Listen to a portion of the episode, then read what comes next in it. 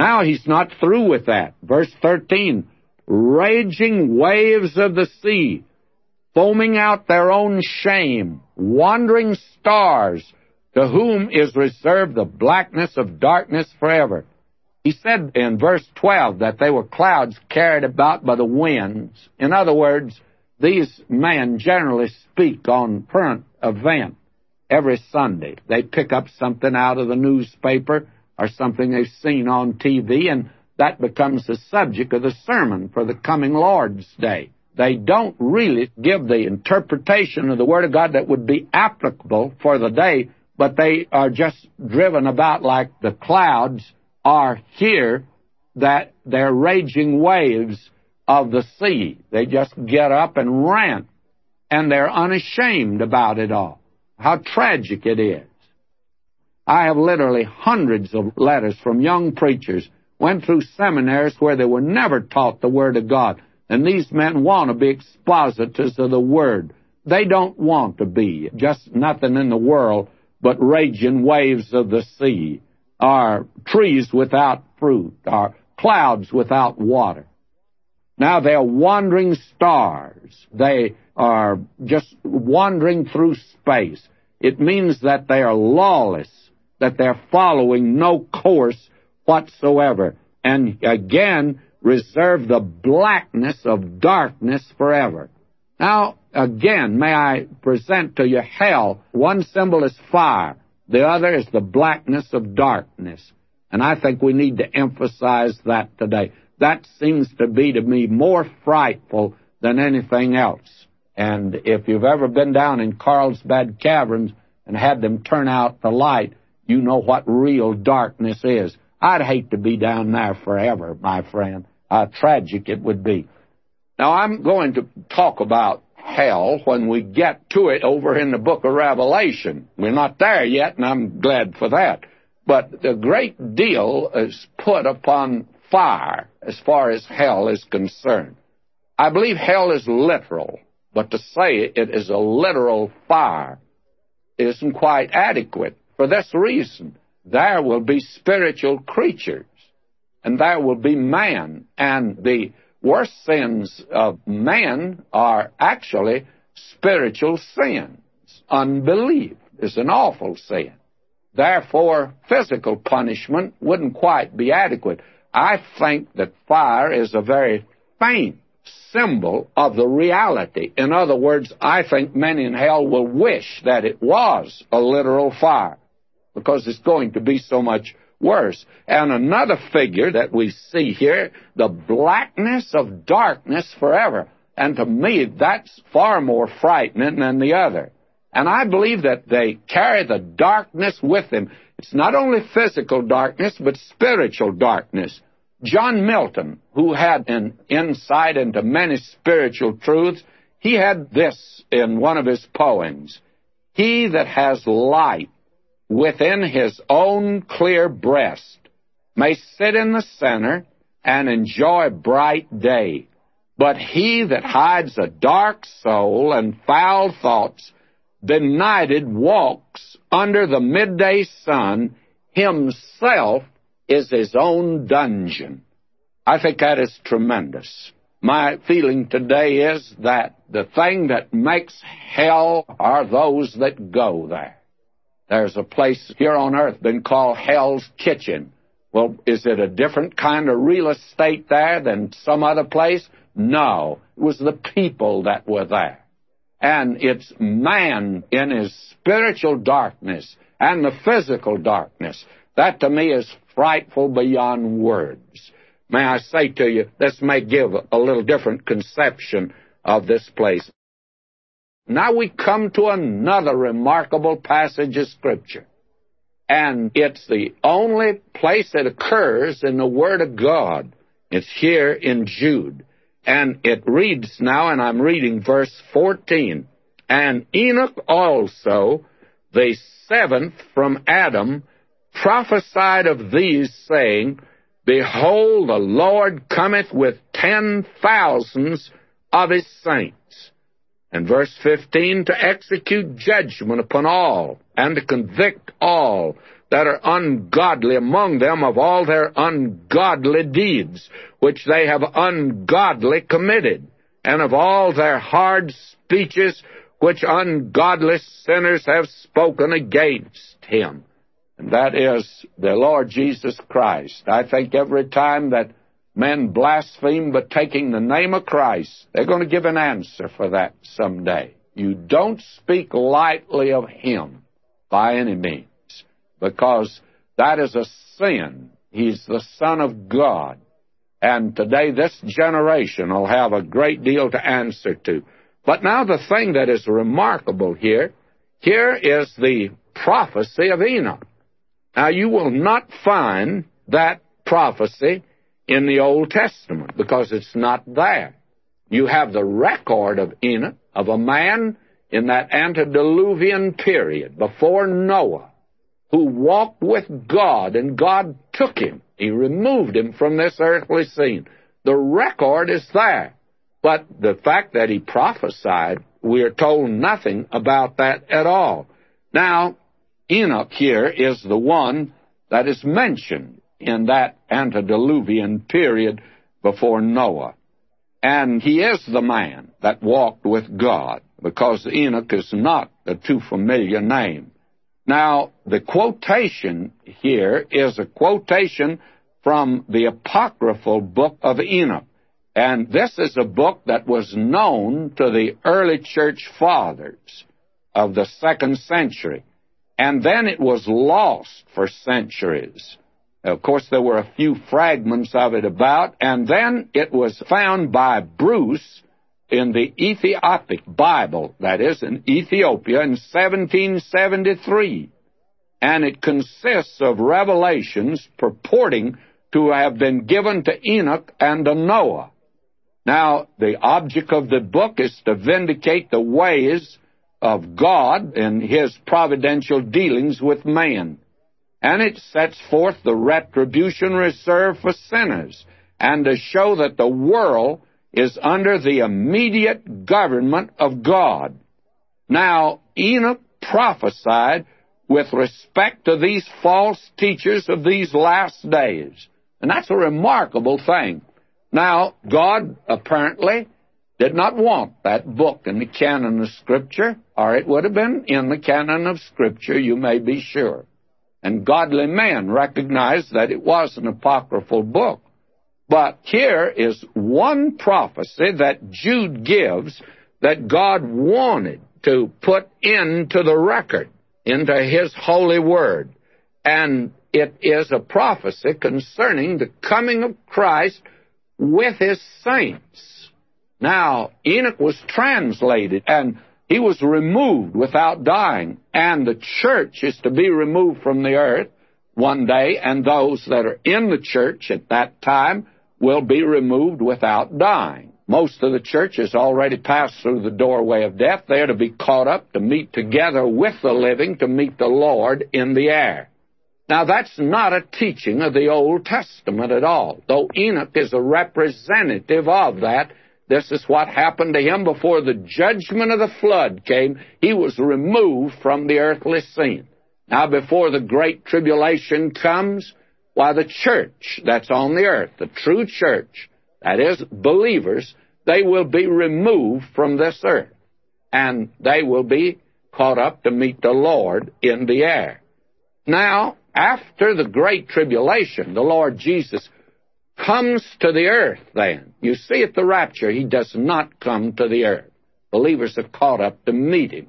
When we say that is the second coming of Christ, it's not quite that. If you mean he's coming to the earth, no. The rapture is the removal of the church. In fact, that is exactly what Paul calls it in Second Thessalonians, as we've seen in the second chapter. Aphistemi means departure, and the departure must come first, he says. That's the next thing on the agenda of God. Now, that departure it's translated an apostasy. Well, the apostasy is a departure from the faith. Well, when the true church leaves, and those that are left in the organization that are not believers, you will have the total departure of the visible church here on earth from the faith. But the true church is departed from the earth. That makes this, let me say, friends, a remarkable prophecy of Scripture. And I would like very much to give you the translation that, again, Dr. Wuest has, because he's given so many penetrating truths in his translation. He says here in verse 14 and 15, and there prophesied also with respect to these the seventh from Adam, Enoch, saying, Behold, there comes the Lord with his holy myriads. And here it's quite interesting. It has to do with the numbers, and the saints here can be supernatural or natural, which would mean the church that will come back with him. But if the church is going to come back with him to reign on earth, sometime before it had to leave the earth to be able to come back to the earth. You just have to have a rapture if you believe Christ is coming to the earth with the saints someday. Now, will you notice the emphasis is upon numbers to execute judgment. Now, it's the return of Christ in judgment. He gave that in the Olivet Discourse himself, and it's mentioned again and again in the Word of God. We've seen it in the Old Testament to execute judgment against all and to convict all those who are destitute of reverential awe towards God. And the thing is that they are ungodly, and they're ungodly in the sense that they leave God out. That is the emphasis that we've called attention to before. They just do not have a reverential awe of God. And that is something that's quite popular today. Now, concerning all their works, they're to be judged concerning all their works of impiety. Works which are not godly works, but actually would be anti God, which they impiously performed, and concerning all the harsh things which impious sinners spoke against him. And here we have that tremendous judgment that is coming upon the earth. Now, having given here this prophecy of Enoch, and it's a great prophecy, the organized church that will be in total apostasy at that time will go into the great tribulation after the rapture, and at the rapture, this apostate church is ruptured. The true believers leave, and the make believers remain here on earth and they are here when he comes to judge man in that day. Now, in verse 16, he says, These are murmurers. Now, he's talking about these apostates, and he gives us further identification of them. Actually, you just can't miss it, friends. The picture that you have here is a picture that I think is tremendous. I want to read to you verse 16, and then we're going to come back to this to dwell on it, because here is another great truth that we have in this section. These are murmurers, complainers, walking after their own lusts, and that means their desires. Actually, their desires do not have to be base. They could be lovers of good music that could be the thing. The point is, anything spiritual, anything that relates to God, is entirely left out. And their mouth speaketh great swelling words, having men's persons in admiration because of advantage. Now, five things are mentioned here concerning them. They're murmurers. Two, they're complainers. Three, they walk after their own desires. Four, their mouth speaketh great swelling words. And then five, having men's persons in admiration because of advantage. This is the picture that is given to them here. Now, let's look at this. Murmurous means they mutter complaints. That is the picture that's given of them here. They complain about everything. They complain about their own lot in life. They're discontented. They're never satisfied. Have you heard the testimony of someone who's been genuinely converted? I was just looking about, seeing if I could pick up a letter here. I have a, a whole sheaf of them, but I can't lift one out just now. But we have literally hundreds of letters here. People tell about that they were discontented, dissatisfied, and unhappy with their lot. And then they came to Christ, and all of that changed. Well, the thing is that that is the picture of the murmurers. That's an another identification of the apostate. And he's a complainer. That is something else that he does. He complains, blames his lot in life. If he recognizes God at all, he blames God for everything that has happened to him. Then you have here this statement about they walk after their own desires. And those desires actually could be desires that would not be base as we think of it as immorality. It would be that which would leave God out altogether. In fact, it could be religious. They could enjoy a liturgy or a ritual and that type of thing and find a certain amount of satisfaction in it. But down deep in their heart, they're discontented and then their mouths speaking great swelling words. They are great at applauding others, and they say a lot of things that are not true about individuals. I always notice an introduction that's given to me, and I know whether it's true or not. And sometimes they're quite flowery. And when they are, I wonder about the brother whether he really knows me or not. This business is speaking great swelling words, flowery speech that has no substance in it whatsoever and does not actually have the Word of God in it.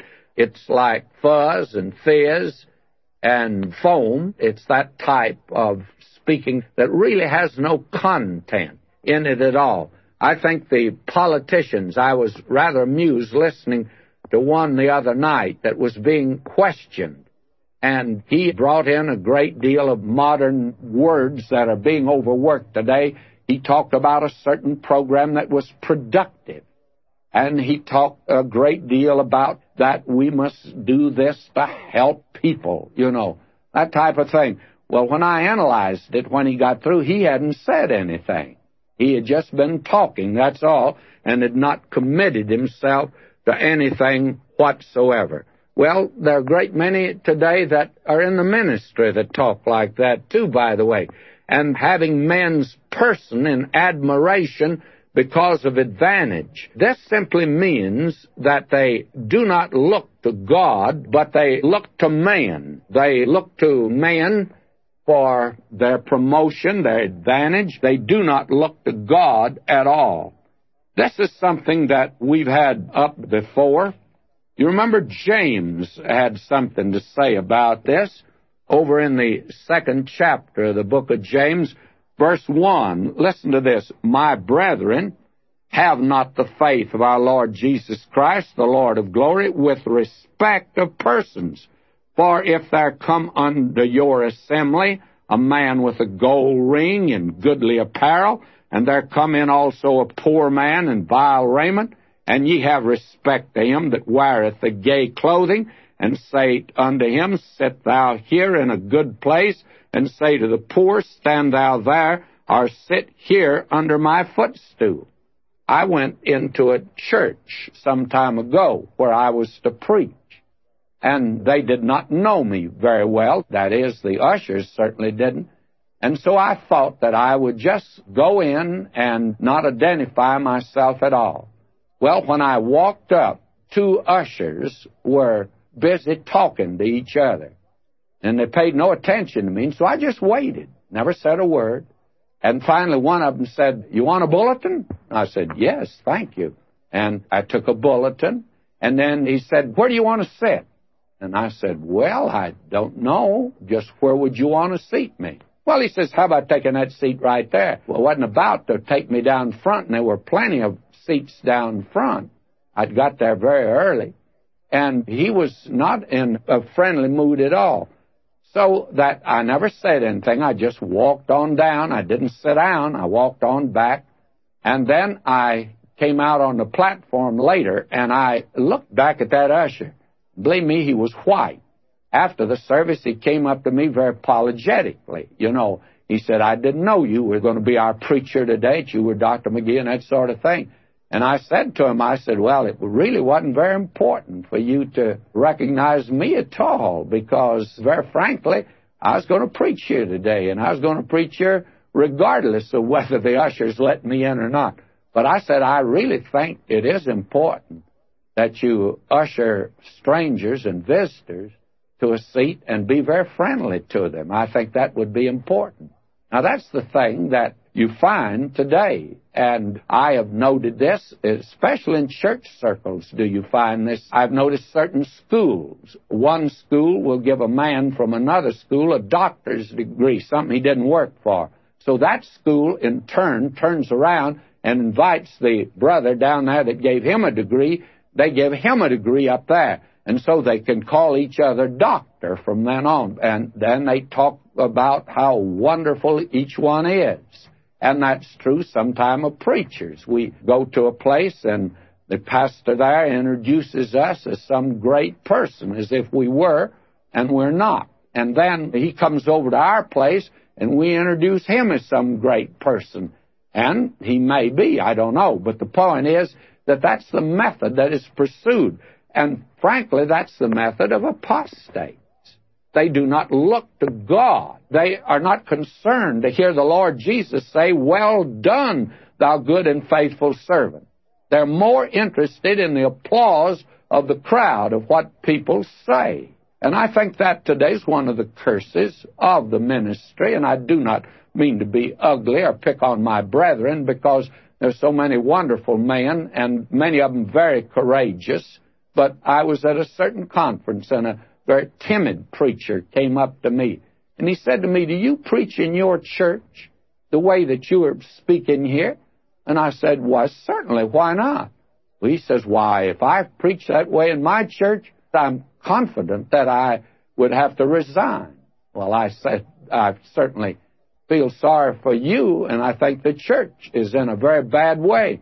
Why, I said, of course I speak that way. I said, the message that you just heard me give, I gave it in my own church before I came up here. I practiced on them so I could give it to this group up here. I don't quite understand that today, but that does happen to be one of the marks of an apostate, having men's person in advantage, in admiration, because of some advantage they will get from it. In other words, they're looking to man for promotion and not looking to God for promotion. Now, this is certainly a condemnation of these men. Now we've come to the section that I've labeled the occupation of believers in days of apostasy. Now, we're going to see this matter of what can believers do in days of apostasy. What can real believers do? Well, we'll be looking at that. But here, believers are warned by apostles that these apostates would come. In other words, this ought not to disturb us. This is something that God has permitted, and He's permitted it for a purpose. And therefore, we need to recognize that. Now, He says here, and you will notice that He uses the term, but beloved. Now, he's turning away from the apostates, describing them, and he says, but beloved. In other words, he's turning the page, as it were, turning the coin over. Now he's talking to the beloved. Now the beloved are not those beloved of Jude, however, I think he loved them because he wouldn't have written this strong epistle if he hadn't loved them. He's telling them the truth. But the word that he uses means they are beloved of God. These are the ones that are experiencing the love of God in their lives. And for that reason, they're called beloved. Now he says to them here, remember, remember.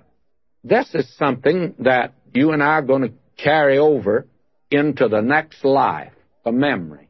You remember the Lord Jesus said to that rich man that died and he went to a place of torment? He said to him, Remember, remember in your lifetime you had these things.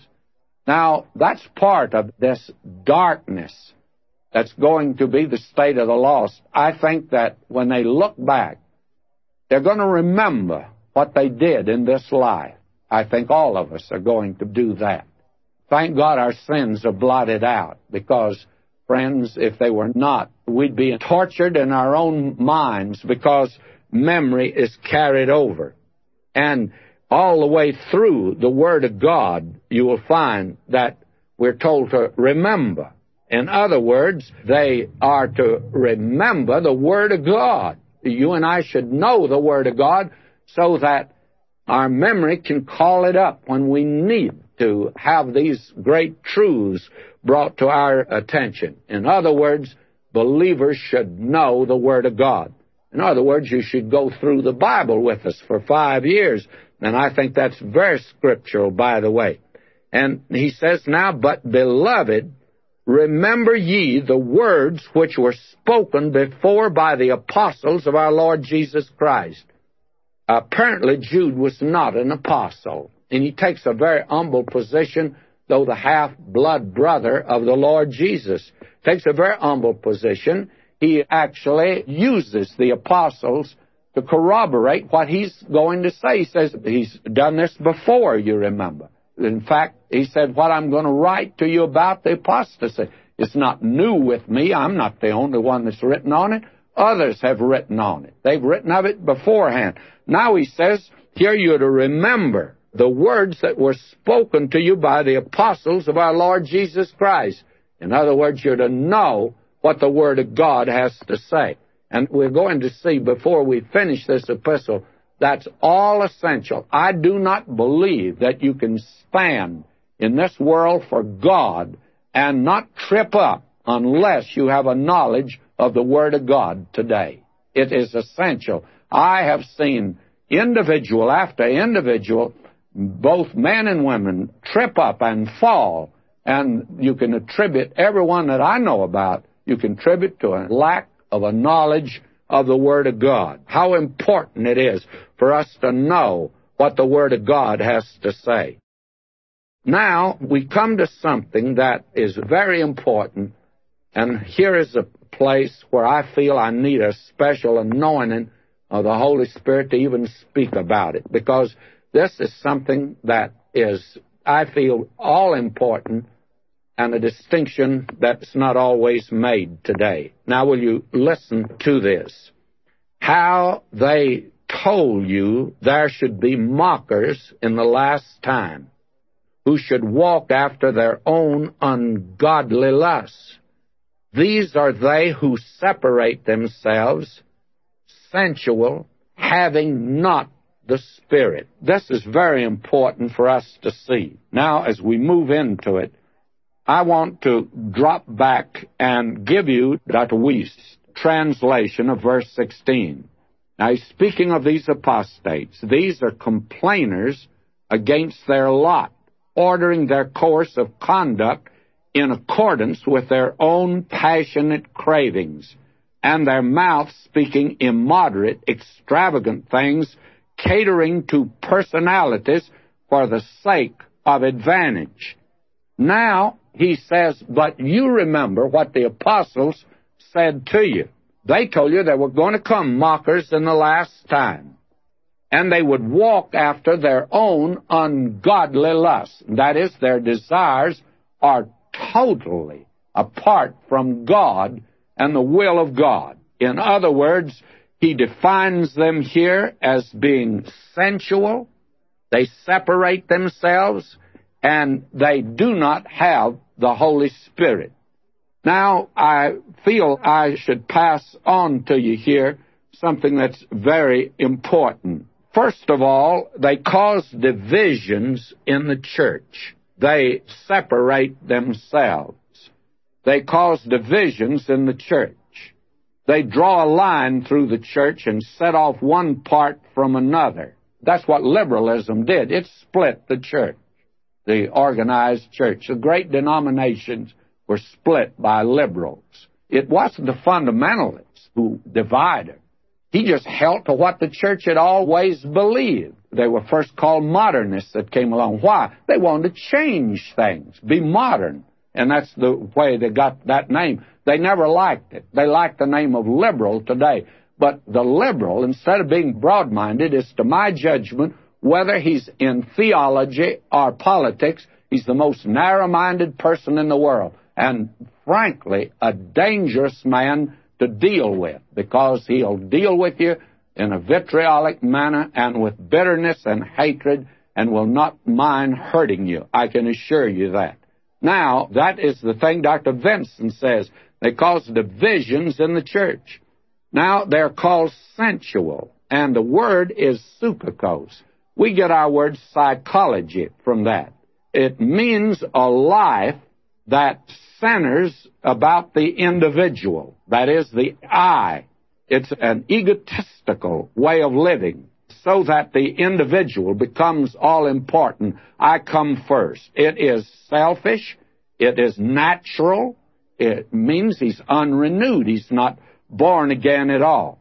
Now, I want to read a statement of Alford here. He says the suki, that is, the soul is the center of the personal being, the I of each individual. It is in each man bound to the spirit, man's higher part, and to the body. Now, man's lower part, drawn upwards by the one, downward by the other. Now, he who gives himself up to the lower appetites is sarkikos, that is, fleshly. He who by communion of his spirit with God's Spirit is employed in the higher aims of his being, and he is a pneumatikos man, a spiritual man. And the natural man, the sensual man, he's a selfish man that lives like an animal. He wants to get all he can. He wants to eat all he can. He wants to get all the money he can. He wants to get all the favor that he can down here. He lives entirely for himself. Now, this has to do with man in his makeup today. When you and I come to Christ and trust Him as Savior, we are given a new nature. That new nature can now respond to the Holy Spirit of God.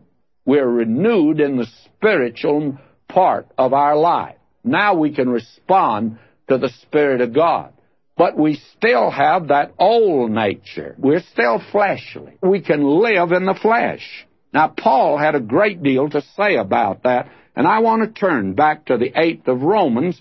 He says in Romans 8, verse 5, For they that are after the flesh, now this is that natural man, this is the apostate, they do mind the things of the flesh. That's all they're interested in. But they that are after the Spirit, the things of the Spirit, they seek to please God. Now, verse 6 For to be carnally minded is death. That is, if a believer is carnally minded, it's total separation from God, no fellowship whatsoever. But to be spiritually minded is life and peace.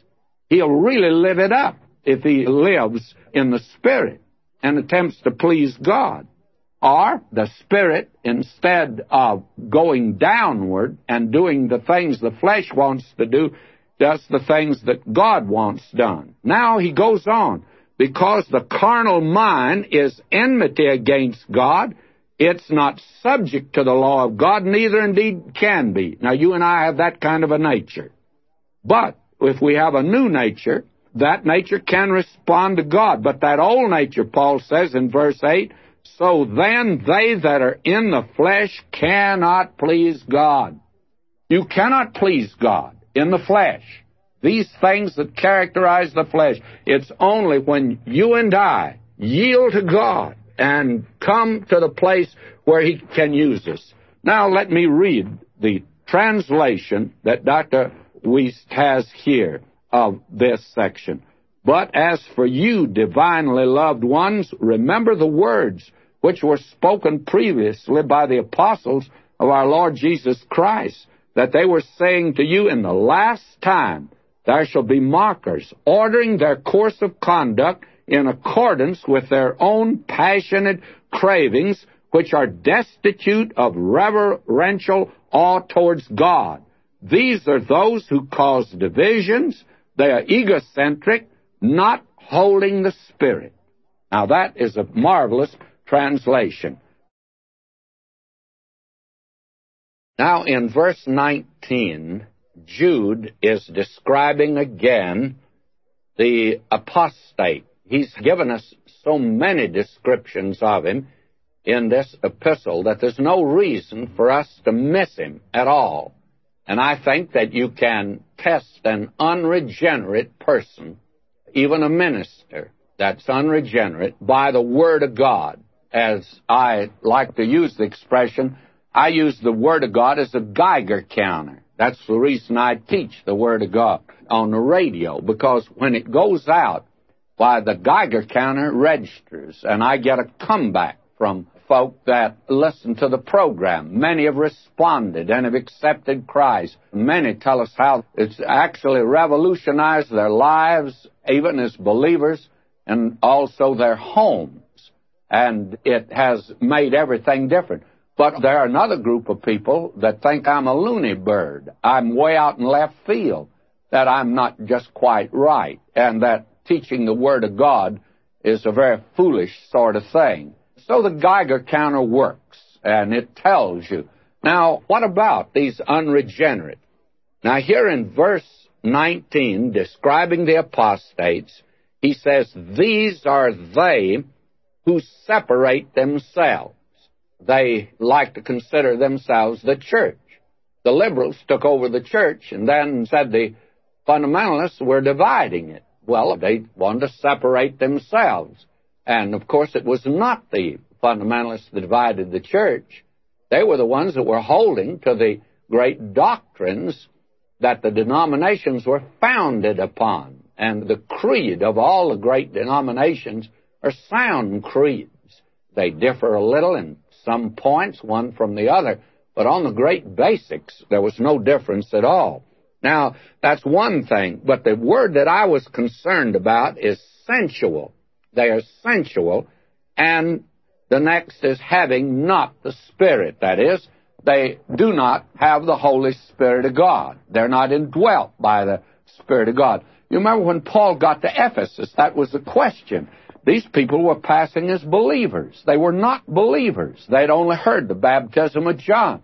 And he asked them the question, Did you receive the Holy Spirit when you first believed? Why, they said, We know nothing about that. And they didn't. Now, when they did hear it, they have accepted the revelation as far as it had gone, but now they accept Christ and they are born again and receive the Holy Spirit. Now, what about these when it says they're sensual? The word here is actually psychikos. We get our word psychological from that.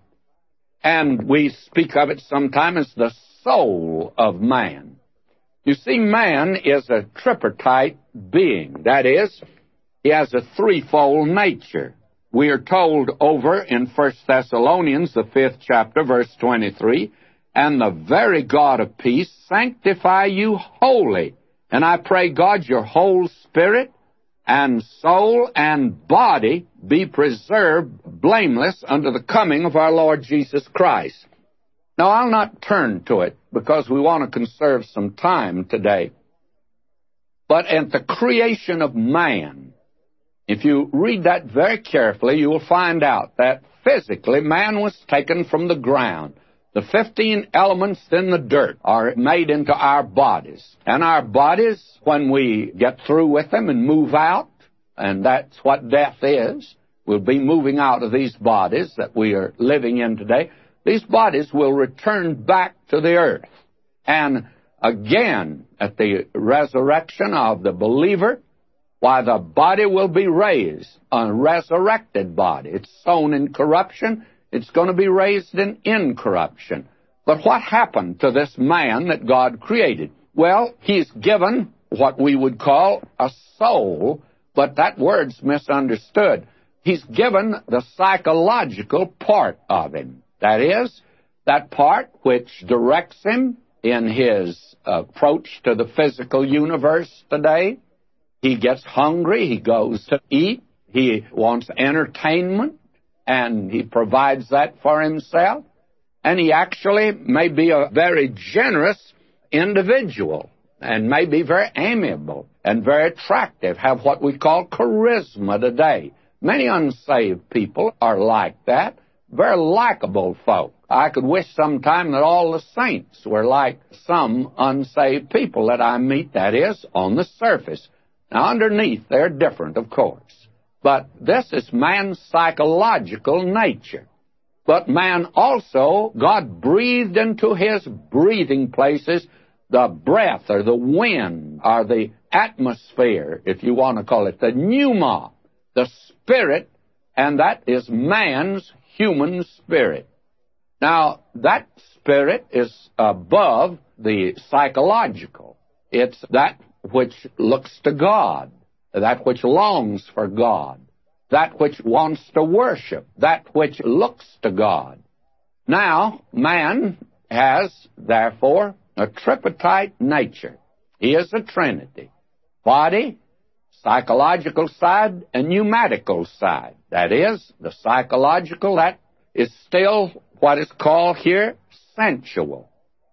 Now, at the fall, what really happened? Here is man, and I like to think of it as a house with three floors in it. On the first floor is the dining room and the kitchen. On the second floor, there is the library and the music room. That's psychological. The first floor was physical. On the top floor, there is a chapel, a place to worship. There is the Word of God, because man will not understand it without the Spirit of God leading him. The natural man would not want it. Now, what happened at the fall? The spiritual was on top. But at the fall, actually, man died spiritually and the house turned upside down, and the physical got up on top. Man is primarily today, in its natural state, physical. It's meat and potatoes. It's self-preservation is the first law of life. Sure, he's like the animal world in that sense, physical. But man is psychological. He is self-conscious. He enjoys music. He loves beauty and then he indulges also in immorality. That is the area. And that's the sensual part of man. Now the spiritual died. Man no longer had a capacity for God. In fact, the matter is, he is now an enemy of God. And he's described that way for us. You remember over in Romans, the eighth chapter. For they that are after the flesh do mind the things of the flesh. They that are after the Spirit, the things of the Spirit. For to be carnally minded is death, but to be spiritually minded is life and peace. Now, when you live in the lower nature, psychological, sensual, then you're dead to God. No fellowship with Him. Fellowship is broken. John says, if we say that we have fellowship and walk in darkness, we lie. And many do that, by the way. Now he says in verse 7 because the carnal mind is enmity against God. That's the reason Adam ran away from God. For it's not subject to the law of God, neither indeed can be. And you can't bring that old nature into obedience to God. You can't reform man. So then, they that are in the flesh cannot please God. Now he tells the Romans, You're not in the flesh, but in the Spirit, since the Spirit of God dwells in you. Now, that brings me to consider what happens at a conversion. When you and I, who were dead in trespasses and sins, spiritually, well, you can walk around physically alive, but spiritually dead. Now you hear the gospel. The Spirit of God applies it to your heart, and you trust Christ. Now we say you were born again. May I say that spiritual nature now is reborn. And now you have a capacity for God. And not only that, there's no power in that new nature, so the Holy Spirit has come in to dwell in you. And that's what Paul meant here in the 8th of Romans. The Spirit of God dwells in you. Since you're children of God. In other words, that's the mark that you're a child of God. Holy Spirit's not something that you get 10 days after you're converted. If you don't get it at the moment you're converted, you're not converted, you see. Because the Holy Spirit regenerates and born of the Spirit. And the Holy Spirit now is there not only to help you, but to interpret to you the Word of God. And the Word of God is no longer foolishness to you because a new world is open to you. A new life has been opened to you. Now, there is a struggle that goes on. And that is what Paul talks about in the fifth of Galatians. For the flesh here warreth against the spirit. And I'm reading Galatians 5:17. For the flesh actually it's warreth against the spirit, and the spirit against the flesh, and these are contrary the one to the other, so that ye cannot do the things that you would. Now here are these two natures. The old nature, this lower nature, the psychological part of man wants to turn away from God. The spiritual part now wants to turn to God. Do you know anything about that conflict in your life, child of God? If you're a child of God, you know about that conflict. There are times when you want to get away. There are times when you want to turn to Him. That is the thing that takes place. And that's the reason most of us, we're like a roller coaster in our Christian life. Boy, we go up today and it's great, but then down tomorrow.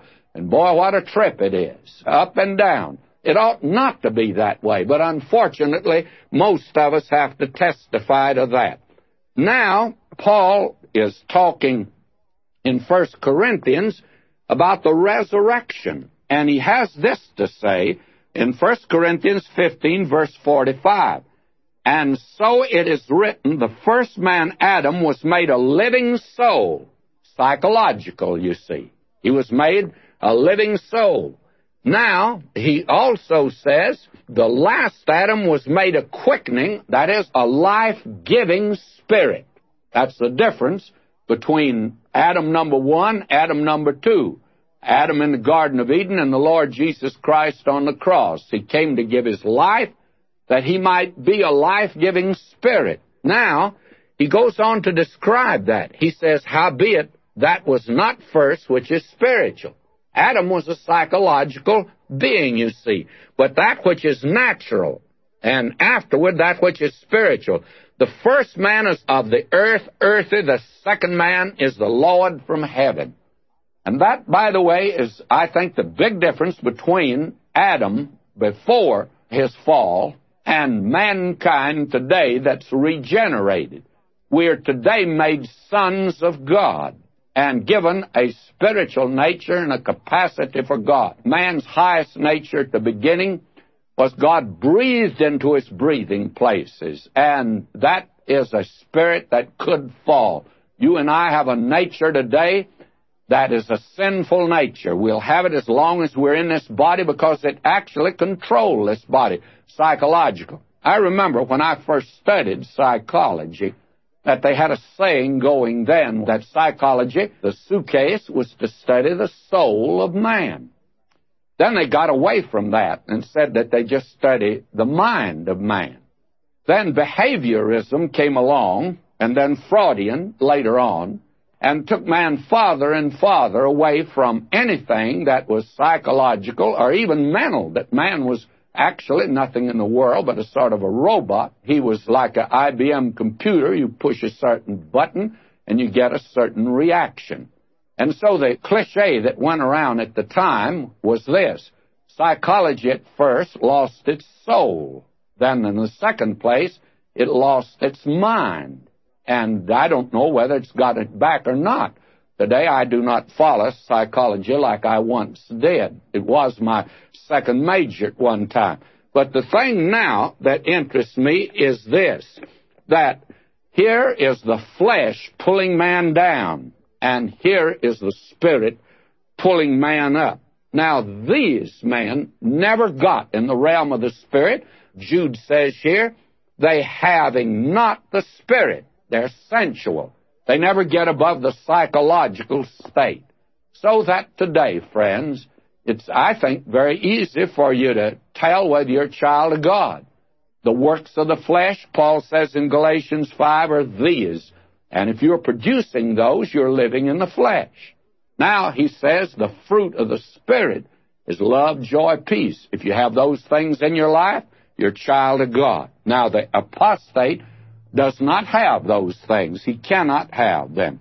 Now, I've spent a little time with this because I felt that this was very, very important that you and I might somehow or another understand ourselves. Why all the conflicts today and the frustrations that we Christians have?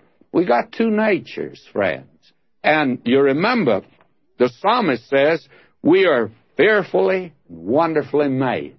Man is a very complicated creature today that's in this world. A man that walks this earth with a body that is taken out of the dirt, but a man that has a capacity for God. How tremendous. A man that wants to worship God and serve God, and a man that can become a son of God through faith in Jesus Christ. What a prospect is that. Now, having described here the apostasy that was coming and the apostates that would come into the church, what can believers do? What can believers do in days like these that we are living in today?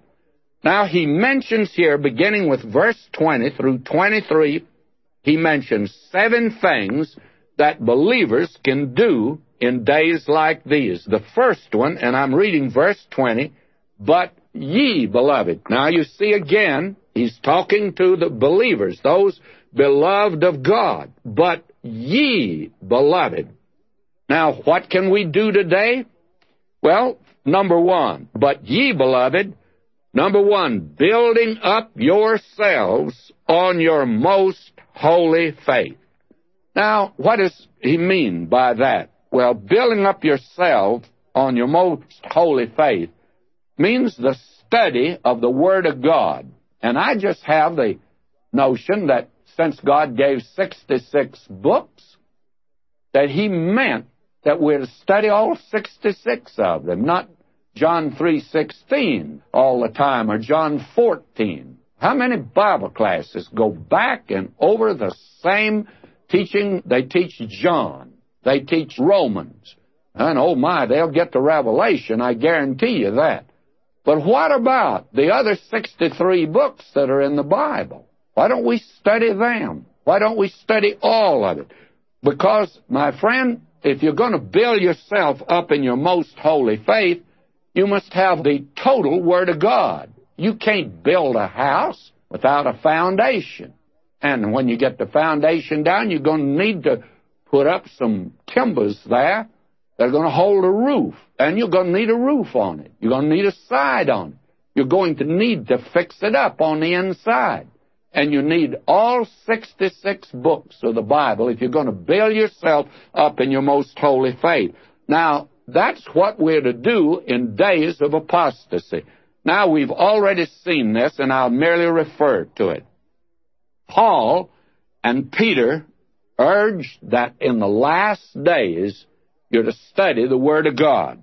Now, you will recall that both Paul and Peter, Paul in his swan song, which happens to be Second Timothy, he said, Study to show yourself approved unto God, a workman that needeth not to be ashamed, rightly dividing the word of truth. You're to study, and that all scriptures given by inspiration of God in other words, the recourse that you and I have as a child of God in these days is the Word of God. And the reason that many fall by the wayside today is because the seed fell among stones. It didn't get deep root. What does that mean? The Word of God is the seed. My friend, unless you study all the Word of God, get down in the good rich soil, you're not going to become a very healthy looking plant. And it won't be long until you'll be walked down and the sun will burn you out because of the fact that you can't stand up, and especially in days like these. Now, Peter, in his second epistle, and he's writing of the apostasy just as Paul did, and he says there that we have also a more sure word of prophecy, whereunto ye do well that ye take heed, as unto a light that shineth in a dark place until the day dawn and the day star arise in your hearts, knowing this first, that no prophecy of the Scripture is of any private interpretation. Don't just pull out one or two little verses and think you got it, my friends. That is, I think, the tragedy in Bible study today is drawing out a few verses here and a few verses there, and you build a system. Why not take it all? It always reminds me of Lincoln when he was having his portrait painted.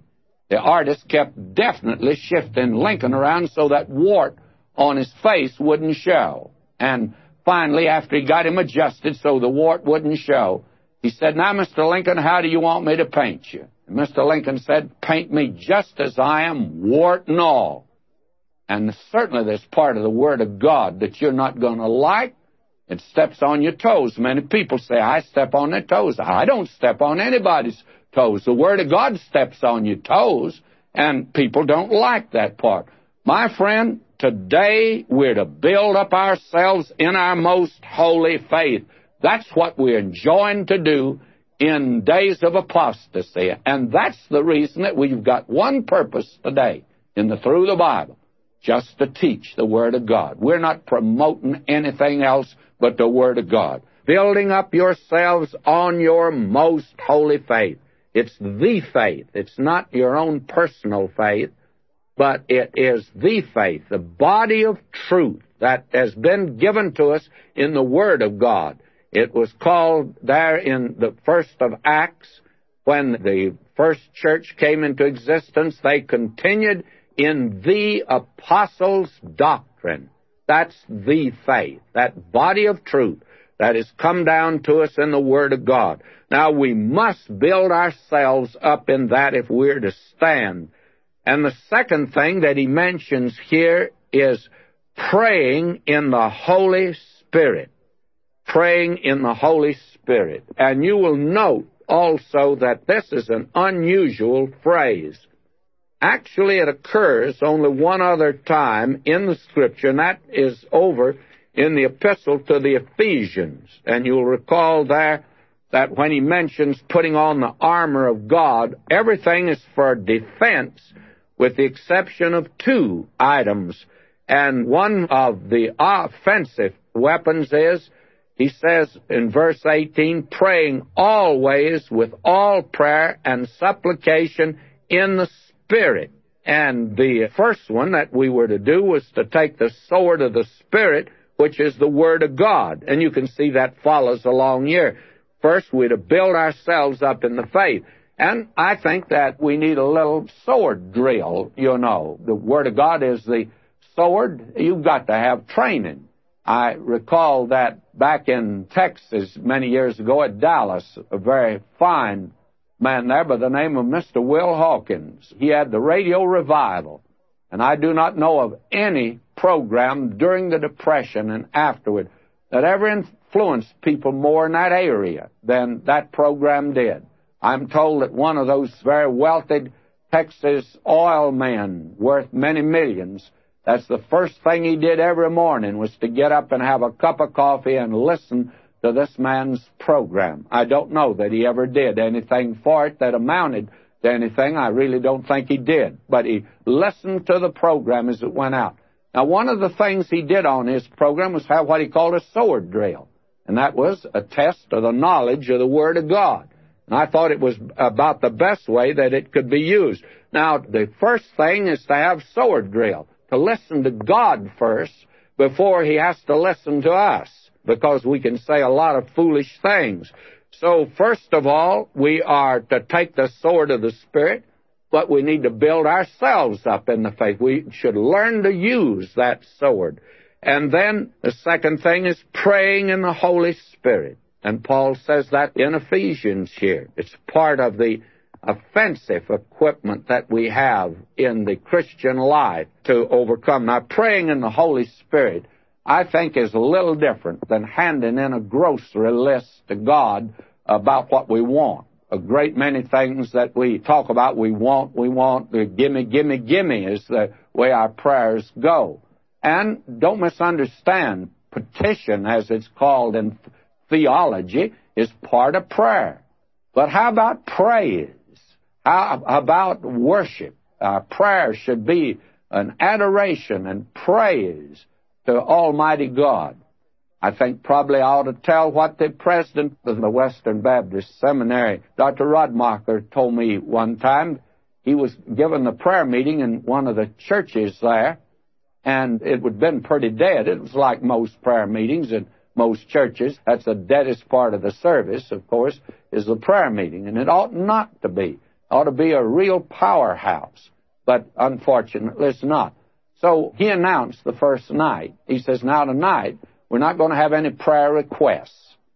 We're just going to spend the time in prayer praising God for what He's done for us and thank Him for what He's done for us.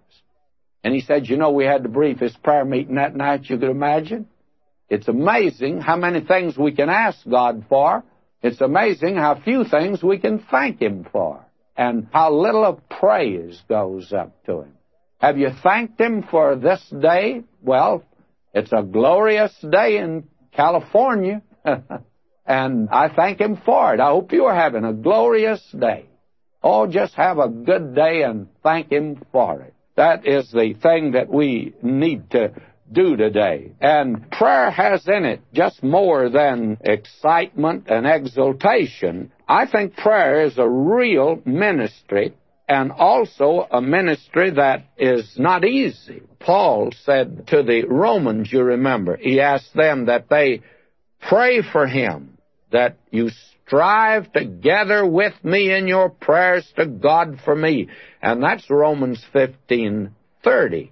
And in that passage, the word strive is agonize. At least we get our word agonize from that. We're to pray like that. And then Paul again says in Romans 8, verse 26, Likewise the Spirit also helpeth our infirmities, for we know not what we should pray for as we ought, but the Spirit himself maketh intercession for us with groanings which cannot be uttered. So that you and I today do not actually know what to pray for. We're like a little child my grandson can ask for more things that he shouldn't have than any little fellow I've ever met. I take him with me to the store sometimes, and he wants everything that he shouldn't have.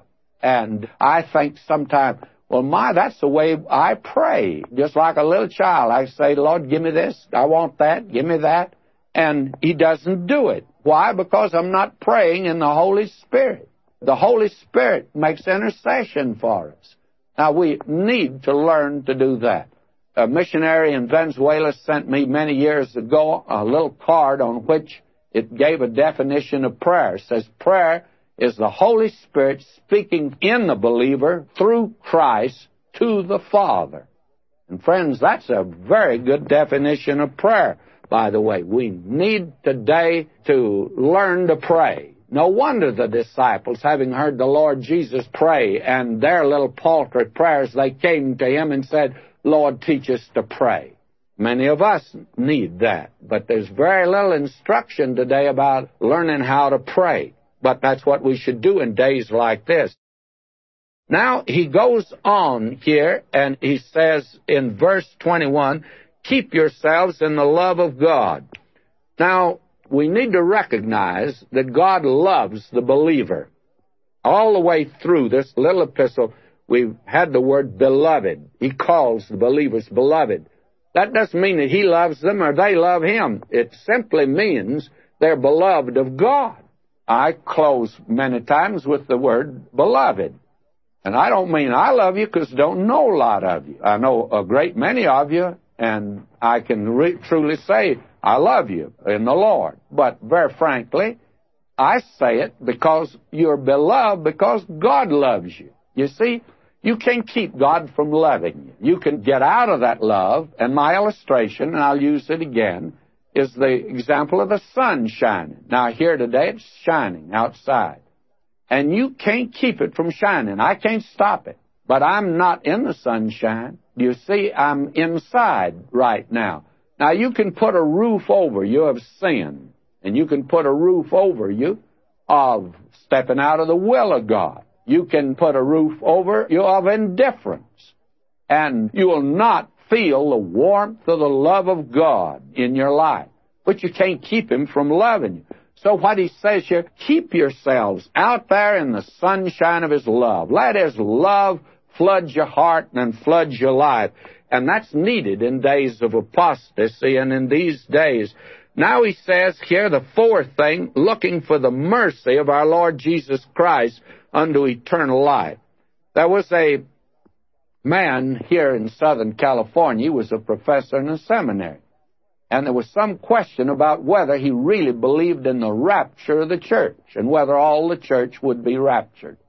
So I had lunch with him. I was going to ask him and had asked him to preach for me. And somebody raised the problem.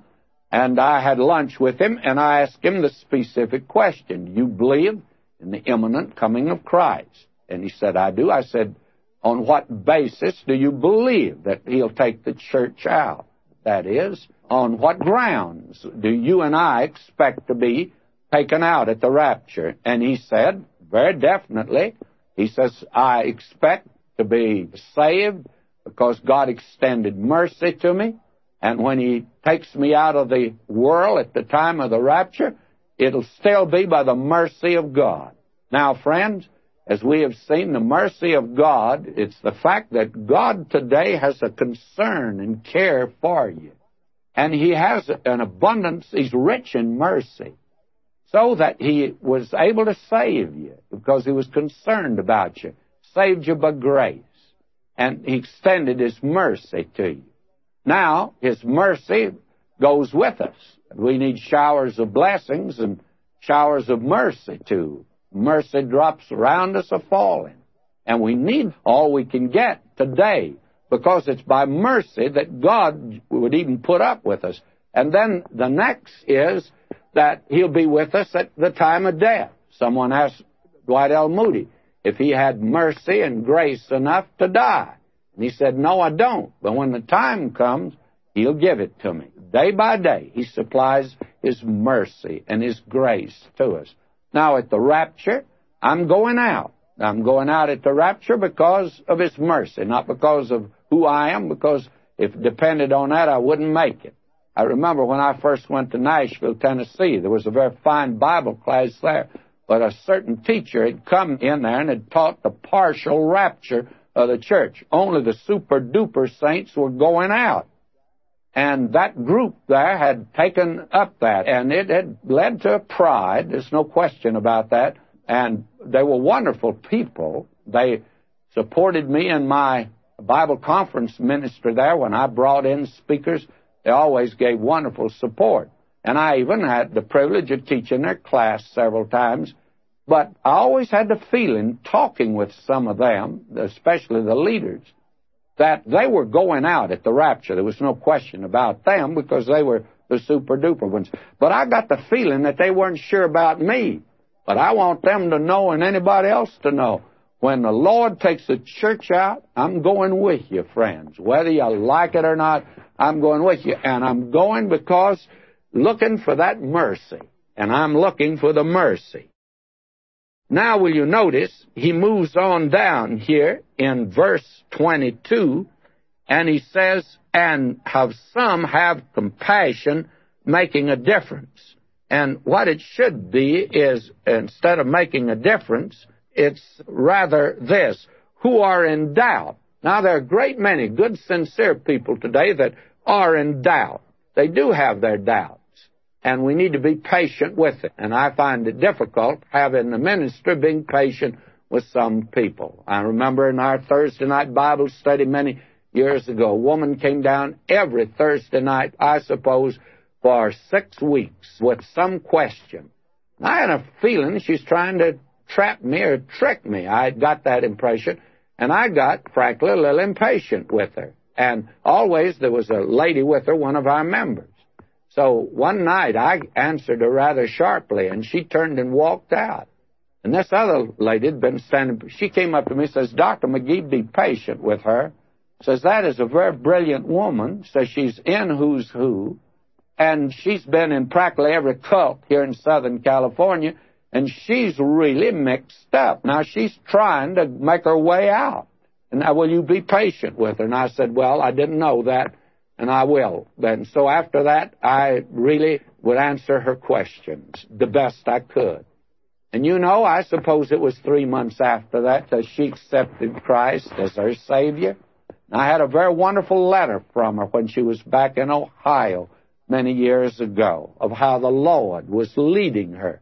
Now, we're living in days when there's so much doubt cast upon the Word of God, and a great many people want to believe, but they're having their problems, and we do well to be patient with them. They're honest doubters.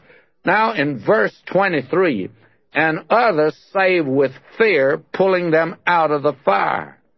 Now, these are folk that we would say they are hopeless sinners, that nobody can save them. And I've been amazed at some of the people that have come to the Lord by radio people that I have known, and I frankly would have given them up. But they get converted, and that is the thing that we need to recognize. Others save with fear, pulling them out of the fire. What a tremendous statement. Now, over in Zechariah 3 2, we have this The Lord said unto Satan, The Lord rebuked thee, O Satan, even the Lord that hath chosen Jerusalem rebuke thee. Is not this a brand plucked out of the fire? The very fact God said, I intend to save Jerusalem. I'm just taking a brand out of the fire. And there's apparently no one that's past redemption, certainly if they want to be saved. And then we have here the seventh and the last one, hating even the garment spotted by the flesh. Now here we are back again with that word flesh. This is the psychical part of man, the psychological part of man. This is the part that can go just so far. He can appreciate good music, and actually they've tried to come up with a word for this psychological part of man. Soul, I don't think, is adequate today. It doesn't quite express what it should. And there are those that call it the selfish part of man. Well, that's not a good word because some very generous people have been psychical people. They are not Christians, actually. And then there are those that like to speak of them as animal. Well, that I think is even worse. They generally uh, attempt to satisfy the lower nature, but animal is not quite it. And there are others that want intellectual. Well, believe me, that's the worst one of all because that does not adequately describe these folk at all. And the child of God should hate even the garment. In other words, anything that the flesh produces, that this old nature produces, God can't use it. Anything that Vernon McGee does in the flesh, God doesn't want it. He hates it. And we should learn to hate it today. Now we have this glorious benediction that closes this little book. And I trust this little book has been a blessing to you. And I'd like to read it in a literal translation. And if you have your Bible, follow along.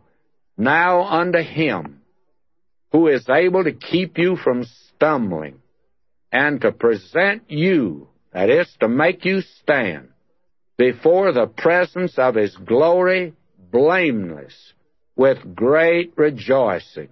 To the only wise God, our Savior, through Jesus Christ our Lord, be glory and majesty and might and authority before all time, both now and forever.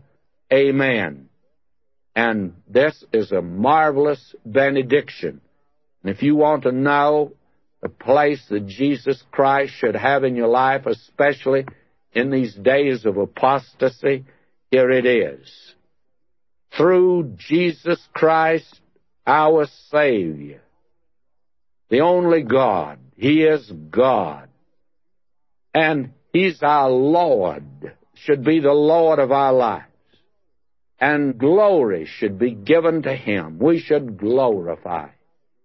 Tell how great He is, how wonderful He is, how mighty He is, and how mighty He is to save, and the majesty of Him. He is the King of kings and Lord of lords, and might, all powers given unto Him.